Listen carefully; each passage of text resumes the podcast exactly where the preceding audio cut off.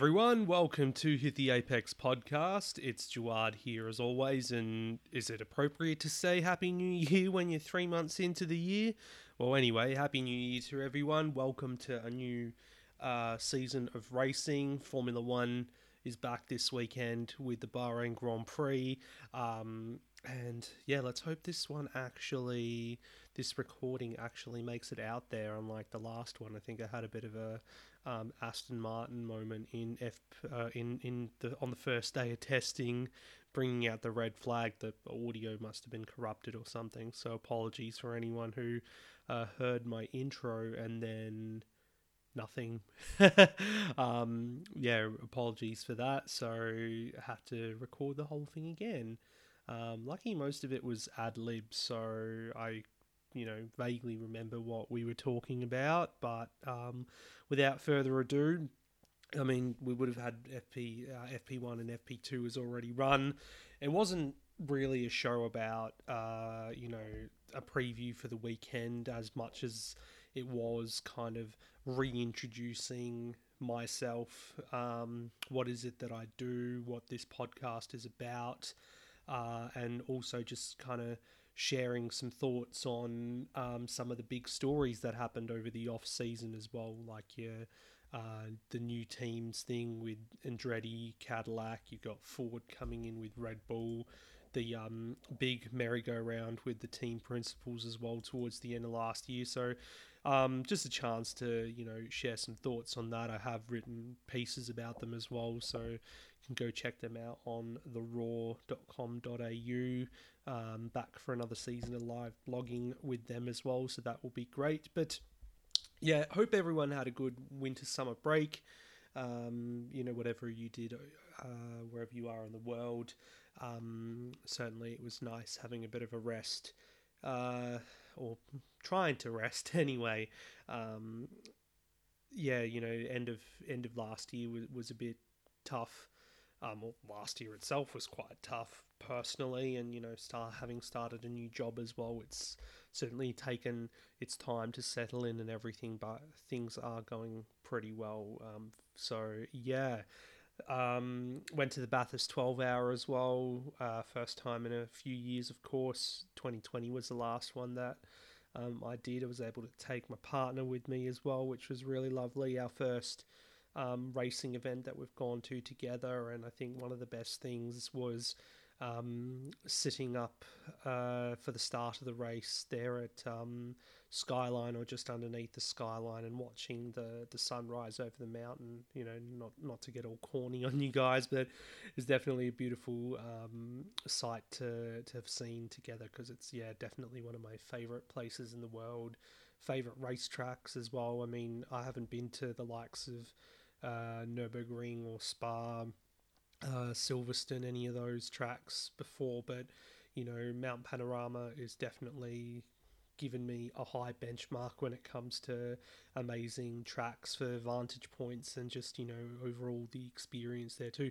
Plus, meeting nine-time MotoGP world champion Valentino Rossi, that's got to be pretty good as well. Um, certainly, that was one of the highlights as well over the weekend. And uh, like, if you follow me on Instagram, you would have seen some of the pictures and some of the crazier things that kind of unfolded that weekend, like um, my partner wanting to get a photo photograph of our dog um, signed by Valentino himself, and we were successful, which was great. His reaction was amazing. So here's Valentino, who's done, you know, how many thousands of autographs over the weekend. You've got his security around him as well. Um, and you know, when you when you're in that rhythm doing it, you kind of just like, yep, yep, yep, yep. And then we're like, oh, can you sign this to Lulu, please? And he's just like, Lulu. And then has this massive grin on his face, and we we took pictures of the whole thing, and it's just become our thing now, um, and we love it. So totally random, you know. Lulu, we've had her for uh, since December, so just before Christmas, as you know. I think my last podcast, you might have heard her barking.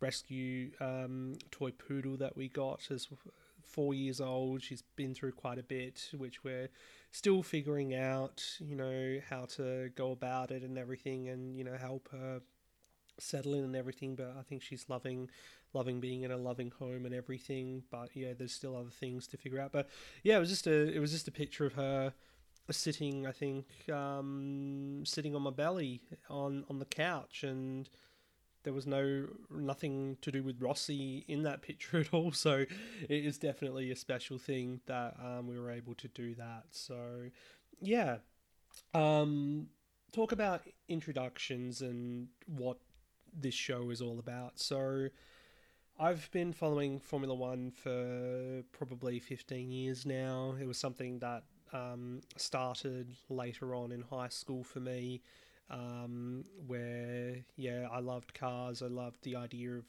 racing cars and the technology around Formula One and everything. Um, at the time, you know, Jenson Button was my favorite driver. Uh, Lewis Hamilton was up there too when he was at McLaren, and then those two teaming up for a few years as well um, was certainly great and fun to watch. Um, and then when I wanted to turn my love of writing and whatnot and, and the media to a career kind of thing. I started writing about Formula One. This probably started um, just over 10 years ago. So um, this is actually going to be my 10th season live blogging uh, Formula One for for the Roar. So that's that's you know a long long time when you think about it. Um, doing it for them, but they've they've been great. You know to facil- facilitate it for me and um, to allow me the opportunities to go to the Australian Grand Prix as well and represent them. It's it's you know I couldn't ask for much more, and you know, as time's gone on and you know priorities has ch- priorities have changed and everything, and you know the sport itself has gone through so many changes. Um, I'm kind of happier to sit back and do it the way that I have been. You know, involved, kind of just you know do some articles, do some live blogs. I'm not really trying to pursue anything out of it anymore. Um, similarly, with with the podcast as well, there is a plethora of content out there, and good on everyone who's who's out there doing something. Um, this show probably at the beginning was designed, or we were trying to, when I'm certainly doing it collaboratively, we're trying to, you know, get out there and and get, you know, thousands of listeners on board and and make it something, but you know that didn't quite happen and uh, it has taken various guises over the years, the the show, and then once I kind of um, decided, I, I, was left with a decision, you know, whether I continue doing this on my own or, or stop. I said, you know what, let's let's keep going and, and kind of turn it into more of a casual chat between myself and the audience. It's a it's a good way for me to um, kind of debrief and you know debunk things going on. Not that you know it's all about my personal life kind of thing, but um, you know just my views on on Formula One and the current racing climate. I talk about V8 supercars as well, the Supercars Championship, the the boorish dinosaurs that they are. Um, I still enjoy very much watching them and, and anything else, you know, MotoGP, and occasionally I'll bring in my other sports that I'm keen on, you know, cricket sometimes, bit of NBA and, and rugby league as well. Um, so yeah, it's it's just turned into it, that kind of an informal chat and sharing of an opinion, and you know whether you listen to the show or not. If you do, that's great. I really appreciate it. You know, I'm here to start a conversation if if need be. Um, you know, if not, that's that's fine because there's heaps of other shows out there as well that you could very much listen to and get your information from. Um, but yeah, you know, priorities change.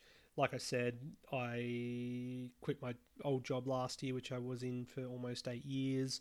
Um, you know, I'm in a similar f- industry or similar field. Um, you know, I kind of, when I was in the wilderness after uni finished, employment wise, because um, yeah, you know, like a media and arts degree doesn't really give you much in terms of a career. Um, you know, I, I started volunteering for a um, secondhand charity store um, that turned into employment and then turned into you know seven years of you know, learning lots about myself, learning lots about the world, uh, you know, lots of challenges as well, um, retail skills, people people skills and whatnot. You know, learning how to be an ear for people who need need help in times of need and whatnot. Um, learning more about mental health as well, and that's something that over the last two years in particular, or three years now, um, going back to 2020 and whatnot, has been more important for me than ever. Um, last year, sadly, uh, my partner's dad passed away, uh, which was a sudden thing. So, you know, the fact that um, we had to go through all that, um, being there on the day in the in the hospital as well, it's it's a thing that's gonna stick with me for forever, basically, and for her and her family as well. Um, and you know, there it's like okay, you know, how do we take care, better care of ourselves, you know, and it's it's not all about being the alpha and um, oh, you know, she'll be right. Like, while that's a good little mentality to have at times, you know, when when it comes to your health and your mental health, certainly, you've got to learn how to um, just say no and and to stop as well. And I think that kind of made uh, you know, helped me make my decision when it came to I need to pursue um, something else, or you know, I need to do something that's going to better me career wise and job wise. So I jumped across to another charity. There was an amazing opportunity to run their online store. So, um, you know, an e commerce platform which had a lot of marketing.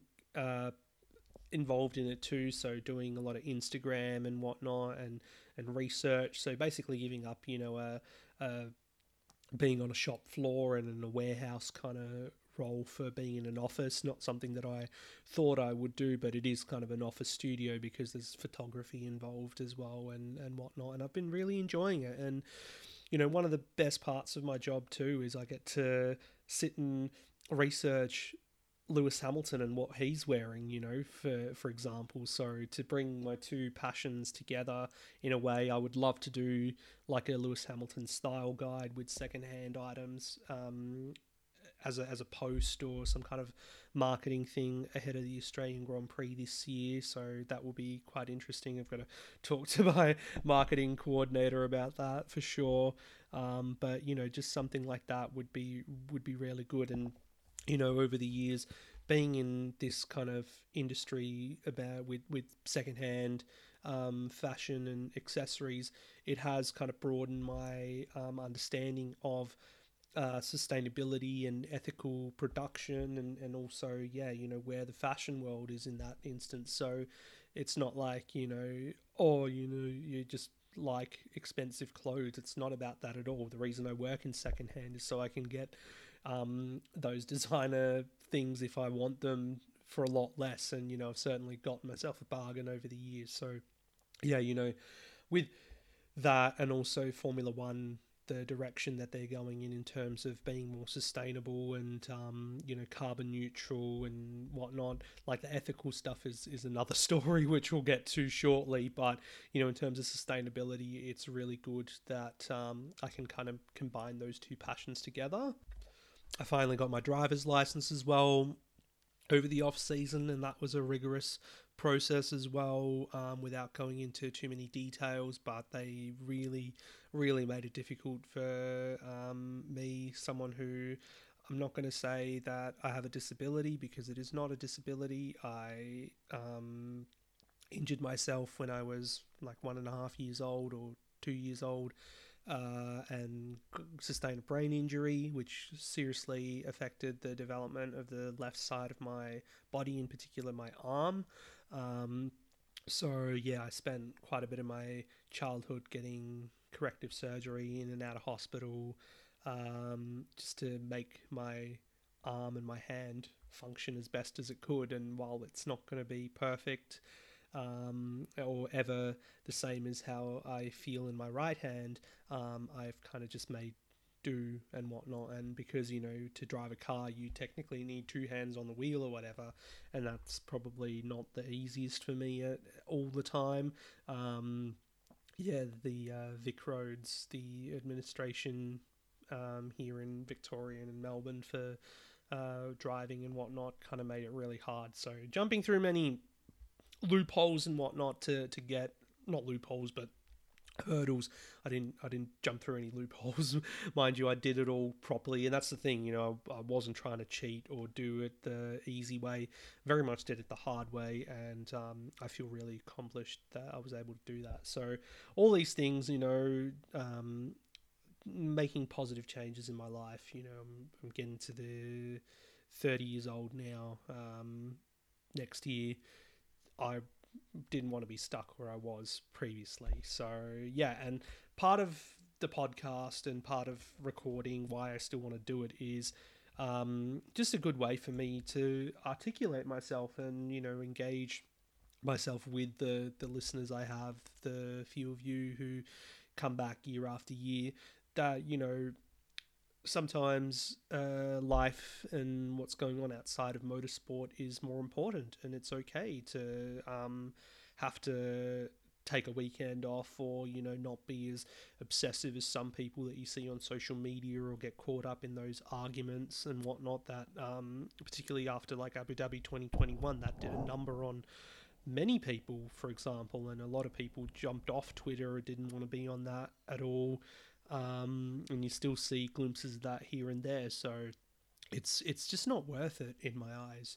You know, once upon a time, maybe I would have been when I was, you know, young and oh, still young, um, but when I was more angrier and um, you know, constantly jumping on, you know, whether it was Facebook or, or Twitter to air my um, air my angst and all that, you know, it's just not necessary to to be honest. So you know if I have a problem, you know, if I'm not a fan of something, I do it in a, you know, like constructive and in a way that's more articulate on this sort of platform or through my writing rather than just having a, you know, a incoherent spiel because you know I do rant sometimes, but it is sort of coherent and without you know dropping um, many f bombs and and whatnot. So yeah, so that's that's that's that. That's kind of the intro part. Um, I also so the Roar you know roar.com.au check them out. That's where you'll find my writing. I've also been guesting on the F1 Grid Talk podcast as well. So um, they've been great to kind of um, just rejuvenate my enthusiasm for the podcasting thing. I think you know through COVID it got to a stage where I just I almost wanted to stop, and then you know to jump on their show. I was invited by um, Jared to jump on and you know do some guest appearances in 2021, and um, you know the rest is history. I've really enjoyed it and um, enjoy um, being on the show with all the different hosts and whatnot that they've got. They're such lovely people and such supportive people as well. Um, I'm looking forward to another another year with them. So yeah, you know, check them out too. They've they've been really good. But otherwise, what else? What else? So you know, Red Bull in it for another year. You got to say for the championship and Max Verstappen as well. Um, it's going to be, from what we've seen in testing, certainly Ferrari seem like the second best team, but are they really? are they really there? You know, are they going to be able to win races? And you know, under the leadership of Fred Vasseur as well. Mercedes didn't seem too happy coming out of testing either. Um, Hamilton saying, you know, not quite where we want to be, and we have a mountain to climb. Um, it's quite interesting too when you look technically as well that Mercedes have decided to stick with that zero side pod concept, even though they've kind of, you know, made them a little bit wider, probably like the 0.5 um, uh, side pods now instead of zero side pods. Ferrari have their own direction that they're going in, of course, so the top three teams really um, taking their own uh, parts when it comes to the design and whatnot, and then pretty much the rest of the field are trying to copy Red Bull because they're the team to beat. Um, and really interesting to see uh, how quick Aston Martin have been as well. And you know, if you look at my, um, you know, what a good year looks like for each team in 2023. Um, I did some predictions in terms of the Constructors' Championship that, you know, this is probably the highest that they could finish or whatever. And I did put Aston Martin down in eighth. I'm like, yeah, they're not going to really make as many inroads or whatever, but um, I was quite wrong. You know, Dan Fallows, there now as the technical chief, has designed this car, obviously coming from Red Bull um, and very much knows the ways of Adrian Newey. So you know, I think he's probably come up with a rocket ship. So we'll we'll see if uh, Fernando Alonso can actually uh, get on the podium or let alone win a race this season. That would be quite something. Uh, McLaren had a difficult one, as we saw, difficult to start overall. And, um, you know, it's like uh, Lando Norris kind of summed it up when he said that, you know, for a, um, if you want to be a top team, then you need to be able to start the season with a car that has those upgrades that they're getting in Baku, by the sounds of it. Yeah, it's in, in Baku. So a couple of races in with, um, and essentially at the end of next month. So it's crazy that, again, they've started the season on the back foot. Um, new team principal, of course, which was good to see that um, they've decided to promote from within and bring Andrea Stella up, um, who, you know, if we wind back the years, he was Fernando Alonso's engineer at Ferrari and then came over to McLaren in 2015 and kind of worked his way up the ranks. And then when Zak Brown restructured the uh, management kind of group or whatever, um, under Andreas Seidl, the team principal, you had Stella as the racing director, and of course James Key is the technical director, who conspicuously has been um, absent during the whole preseason and the launch of the car and everything as well. So you know, there's probably questions being asked behind the scenes by you know the critics and all that, all that about James Key, whether you know he's kind of you know delivered them a bit of a dud. Um, question about his uh, you know skills and everything. You know, he was supposed to be this really renowned designer and everything. And when he was at Toro Rosso and yeah, you know, coming to a bigger team like McLaren, you know, there's there's pressure to, of course, you know, design a, a, great car, and that's really not happened. And I kind of the elephant in the room is so what happened to Andreas Seidl? so with Vasseur going off to Ferrari after they sacked Binotto, um, Seidl kind of got swept up by the Sauber group, Alfa Romeo Sauber, to become their CEO. And this is very much a move that has the um, uh, 2026 takeover by Audi in mind. So Seidl was team principal for Porsche back in their last stint in the WEC in LMP1. You know, congratulations. It's exciting to see Porsche back in um, the hypercar class this season in WEC and in IMSA as well.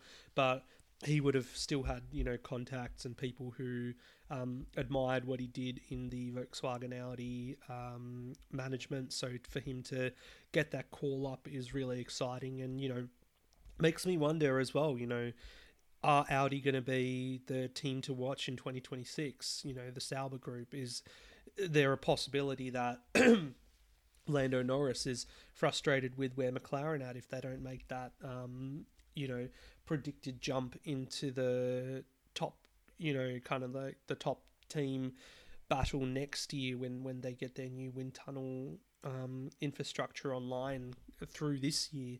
Um, will he be on the market? And uh, like you know, that's without the question that he'll be on the market. But will Audi be a team that will want him? And certainly that relationship with Seidl could um, see that facilitated. Um, at the moment for Alfa Romeo, who's um, deal with Sauber, of course, finishes at the end of this year. So what they're going to be called next year, we don't know yet. They'll just probably go back to being Sauber, to be honest. But um, they've given the role of team representative, so not really team principal, but team representative who kind of is there at the track and does the day to day stuff, to Alessandro Alunni Bravi, who was the managing director there at Sauber. Of course, they've still got the likes of Beat Zehnder and Jan Monchaux there too. So Beat Zehnder's been there since the dawn of time, essentially, and doesn't look like he ever ages either. So good on you, mate. um, and then, of course, Williams as well, which saw um, a very shock move for um, Mercedes chief strategist James Vowles, Valtteri, it's James. Um, he was kind of the shock announcement in this silly season. Not that all the other items were not shocking enough, but for him to uh, leave his home of Mercedes and leave the role of being the chief strategist to take up the team principal role at Williams, of course, after the departure of um, CEO and team principal Jost Capito and his technical director in FX Demaison. They left at the end of the last season, of course, and they finished last in the Constructors' Championship. So for Vowles, I think you know this is great to see you know him wanting to step up and make a um, uh, you know, go to a team lower down on the grid, see if he can kind of change the culture there. You know, he's worked under one of the best team principals on the grid in Toto Wolff as well. Um, and, you know, Williams are a team in need of overhauling their culture. And, you know, given that the culture that Mercedes have with Toto Wolff is probably one of the best on the grid. I know people who've seen the new Drive to Survive um, series and uh, seen the episode of the argument that they had in Canada with all the team principals probably would disagree, but you know I still think Toto is one of the best operators out there, and you know hopefully there's less of a you know Paddy Lowe style um, stint at Williams that you know saw him kind of come there, become a share shareholder, then design a dog of a car, and then uh, just disappear into the ether. Um, hopefully, Vowles can get his uh, sink his teeth into it and really turn around the fortunes of this team. So, you know, yeah, Williams have kind of been in the in the doghouse for a while now. They got the bailout from Dorilton Capital, um, so you know they're not you know short of a dollar now, but it's ultimately about you know just changing the fortunes of the team and the um, team culture if it is that needs changing to translate over to designing a faster car. You know they've got great driver in Alex Albon, and again, you know while I think they'll finish last in the championship, we'll see some standout performances from him.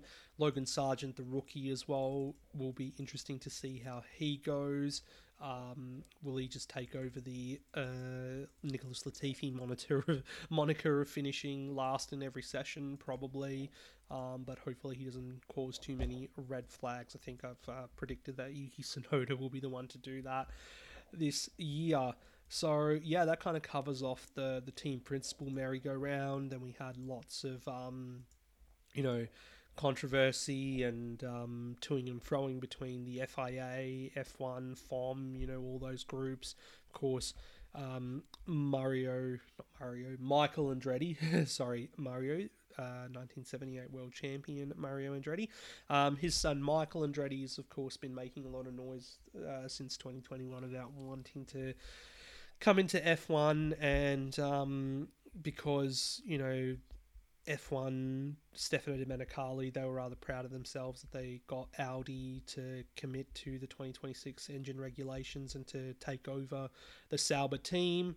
Um, FIA president Mohammed Ben Sulayem kind of is like, oh, well, you know, now I want to bring in a new team or like be credited for something like that. So takes to Twitter early in January and um, saying that he's asked his FIA team to look at launching expressions of interest um, for prospective new teams for the F1 World Championship. Um, and this was effectively opening the door for someone like an Andretti. It's like, okay, well, you know, now I'm going to uh, allow this to happen. Now it's up to you to, you know, come in and you know do what you need to. So Andretti partnering up with General Motors, which you know General Motors one of the biggest you know automotive brands in the world. They're going to use the Cadillac arm to brand you know probably a Renault engine or something like that in the beginning. Um, but that's huge that they those two want to get into bed and come into F1. Um, overall, I'm not against Andretti wanting to be in F1. I think it will be good to have you know someone that's not necessarily a manufacturer, even though you kind of need manufacturer support to um, succeed when it comes to Formula One, but to have a racing name, it's like okay, you know some of the biggest names in the world, Penske, and then you've got Andretti, I think. Anyway, so I don't think Penske's going to be interested in coming into F1 anytime soon. So Andretti, you know, yes, he's gone about it in a very bombastic, kind of boorish way where, you know, he's made it very public, and that's kind of the reason why the takeover or the deal that he was going to do with Sauber and with Finn Rausing a couple of years ago kind of fell through. So, you know, despite the boisterous publicity, um, I feel like he could come in and succeed in F1. You know, he's got all these other operations in the world. You know, Formula E, Extreme E. He's part or part owner of the Walkinshaw Andretti United Supercars team as well. Here, which he owns, co-owns with Zak Brown and um, Ryan Walkinshaw. Um, but you know, people will also say well, hang on, you know, like they're not doing very well in IndyCar at the moment. They haven't won a championship in Yonks, and um, you know they have the potential of you know not being contenders this year either. So why, you know, do they want to um, add another, you know, category to their stable when they can't even win in IndyCar? And the question, the answer to that is exposure and money. You know, F1's doing so well at the moment globally because of the boom in America, and you know, anyone who wants to be able to cash in, um, and everyone, sorry, wants to be able to cash in on that. Um, and yes, there is the argument of you know the you know adding an 11th team is going to dilute the the prize money that's been you know in the last Concord or in the latest Concord agreement has been kind of split a lot more evenly amongst the teams, and the teams are finally profiting. You know, the cost cap has really helped as well. So, you know, teams like Williams and Haas, who, you know, have had to rely on sponsorships over the years. Um, and you know Haas is probably the well documented one when you when you go and watch Drive to Survive, for example, and see kind of the the wheeling and dealing that Gunther Steiner's had to do over the years um, they're probably you know in in such a great place at the moment. But then adding a 11th team is going to dilute that. Hence why they have that 200 million dollar anti-dilution fee. But then the teams are like, it's not enough. It's only going to like cover our losses for a short term. We need something more. And there's been talk in recent days about pushing that number up to 600 million, which is absolutely ridiculous. So I don't know what it is if it's if it's just posturing on on F1 side towards the FIA, you know, because of the disagreements that they've had recently. Like a lot of people, you know, give grief to Sulayem as well. I think you know some of it is unfair. Yes, he's done some pretty stupid things. You know, if he has a good, if he thinks he has a good idea, he jumps on Twitter and you know kind of shares it with the world. And the whole banning of um, you know political statements as well wasn't taken very well by a lot of people, and I certainly thought it was like a way of censorship, considering um, you know We Race As One that happened a couple of years ago again, which just feels like it's disappeared and everything. Um, but given the fact that he was appointed president at you know one of the darkest times in the history of the sport with you know in terms of officiating officiating and everything Abu Dhabi after Abu Dhabi 2021 having to mop up that mess and then kind of put it, systems in place so it wouldn't happen again um, you know it's a it's a big big job to do. And now he's obviously stepped back and said you know I'll leave the day-to-day running of that stuff to my team that I've got in place so hopefully we see a bit more harmony between the FIA and Formula One this year.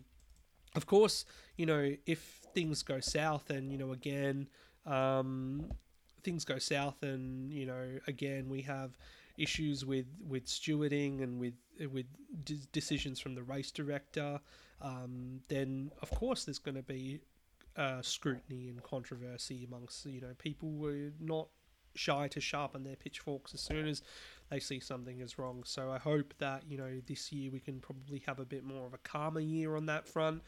last year again, I was really disappointed, particularly the Japanese Grand Prix, with how several things went down there. You know, not only the deciding of whether Max Verstappen was world champion um, with the point situation and whatnot, but you know also Pierre Gasly almost getting himself killed um, when the red flag came out. So all these things, it's just like, haven't we learned from previous years? Haven't we learned what's what's happened? You know, particularly when drivers have lost their lives. You know, Jules Bianchi. You know, need I say more?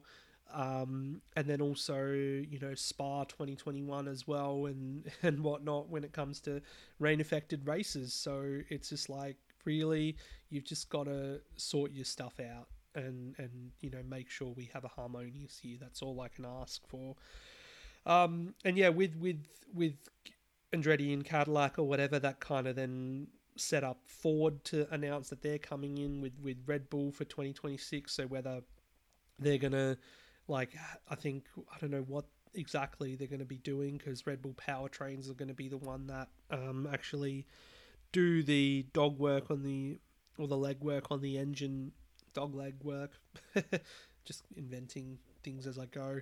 Um, do all the donkey work on the engine, and effectively it'll be just like a short term badging kind of, or just be a badging exercise. But still, to have Ford and GM in in in the sport is pretty huge, considering you know Ford have had some pretty rubbish times in Formula One when you look back in recent history, going back to the early 2000s with Jaguar of course, when they own Jaguar. So, you know, that's kind of like what you think of. You don't even think of the successful Ford DFV engine, you know, that was rather successful through, you know, 60s, 70s, 80s, and whatnot. So, yeah, that will be quite interesting to look at.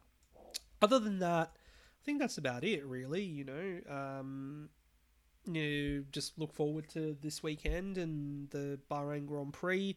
I'll be back next week to do the review for that. So I'm very much sticking to a um, review kind of format for this season, like I did last year.